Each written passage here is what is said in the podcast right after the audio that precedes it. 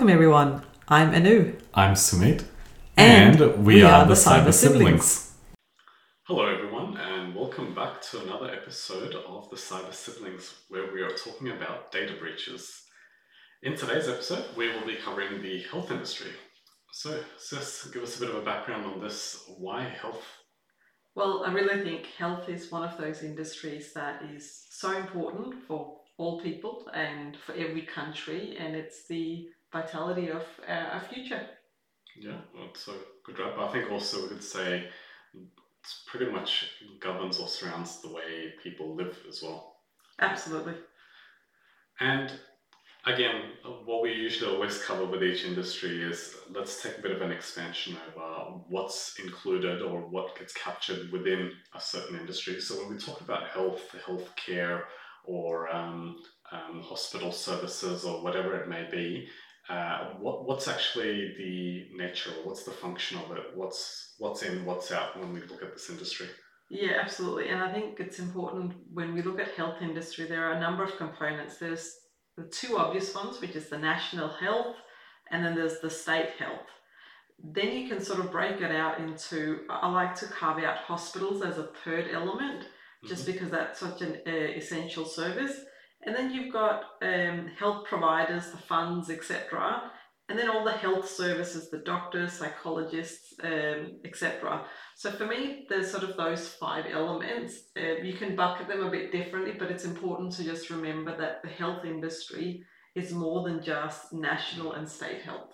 Yeah. Now, for some countries where it might just be one like sovereign nation, they probably won't have state health, or what's the what's the go with those? Yeah, it, it could absolutely be that they just have one, um, but in other countries, I think it's important just to cover both elements. Yeah. And one other thing, um, I've actually received this question before, so I'm going to uh, put this one your way, is the health providers and the health funds. So they are insurers, if you think of it. So do they then fall under financial services um, insurance, or um, is it purely health, or I guess do they get captured both ways? Yeah, look, it's it's a good uh, good question. It really depends on the country. If I take Australia as an example, um, you've got APRA, the regulator, who does regulate the health providers. Yep. So you could classify them, well, they're a financial services regulator. However, from a what they do and the function that is in the health side, so I kind of look at both sides. Right, okay. And I guess if we take this a step further, what about the landscape? So, whether they are financial services or a health um, category, at the end of the day, I'm assuming the reason why we're so interested in this is because they're data heavy. So, even if they're an insurer, they'd have a lot of health data that gets shared. And if they are providing, well, if they're taking premiums and providing insurance coverage, then at the same time they still have or will need to collect some sort of medical data or something that's sensitive. So, what does that actually mean for the landscape when it comes to data breaches within, I guess, the health industry?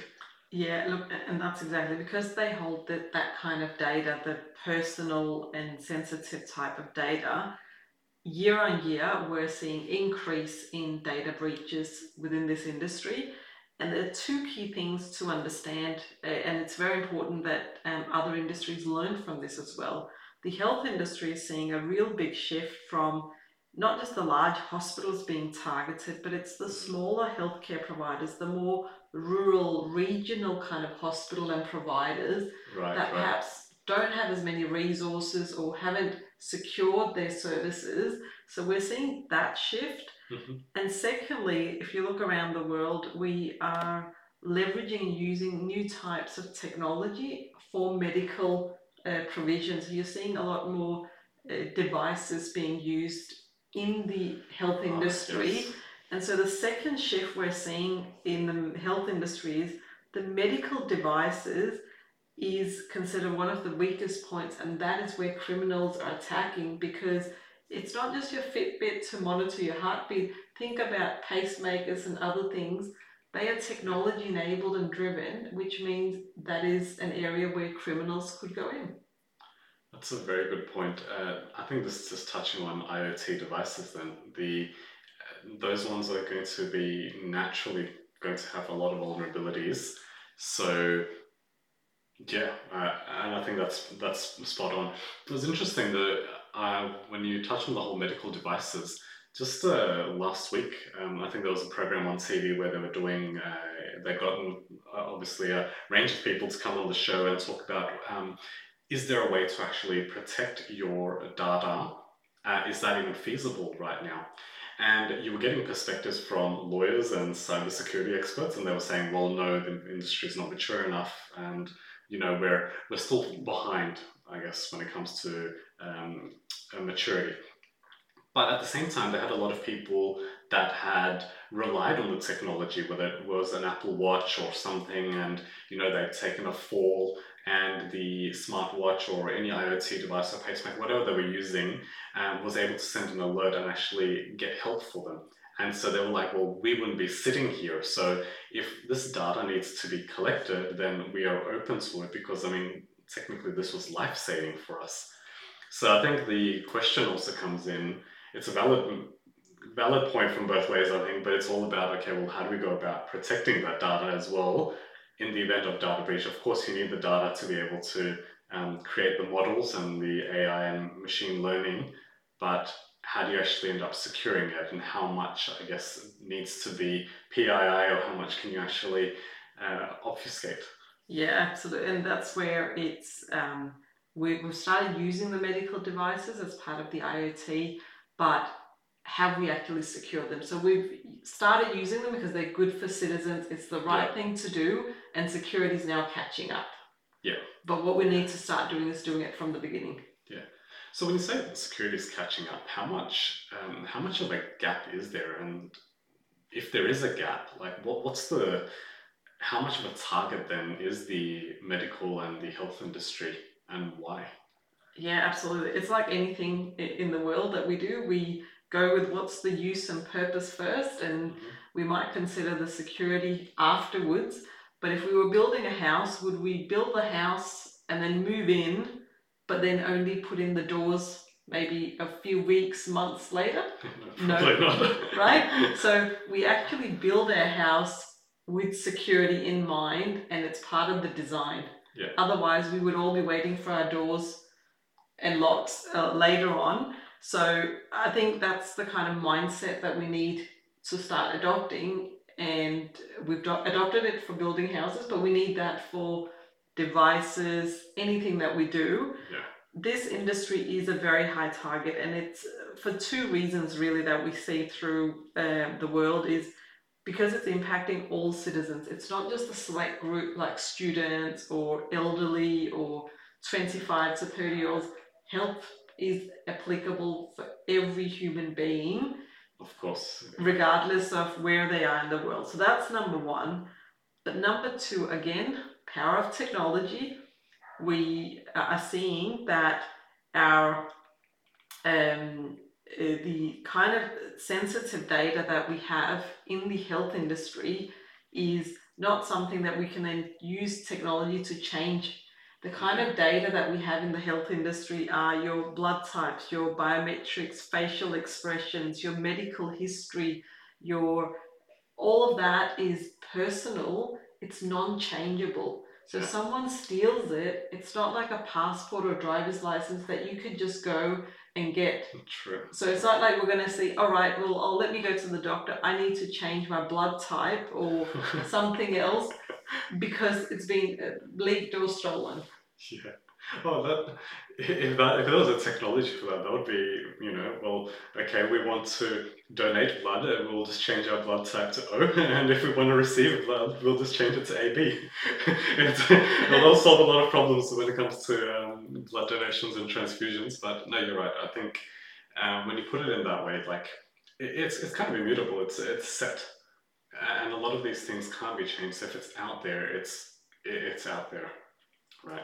And if it is out there, is there any way that these can be used? So, like knowing someone's blood type, probably not, um, not too much. Or but biometrics, I think you mentioned.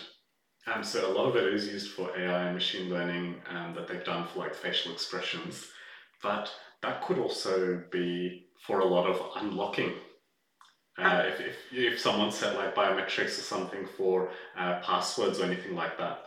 And if you look at banks and airports, etc., that's where funny, uh, that's where the biometrics are being used. Ah, okay, okay. And so some of the big data breaches that come to mind, um, well, what's what's happened, I guess, in the past few years?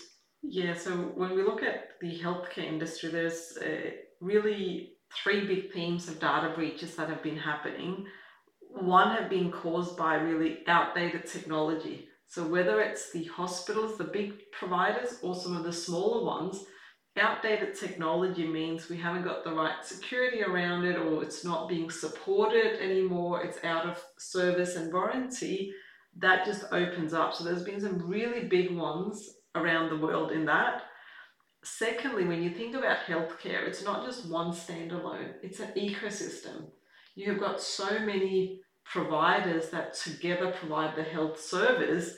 And so the supply chain has been a really big factor in how data breaches have happened. So um, whether it's a medical provider or a um, service provider that is relying on doctors, clinics, etc., you're relying on each one of those to have the same level of security that you have yourself.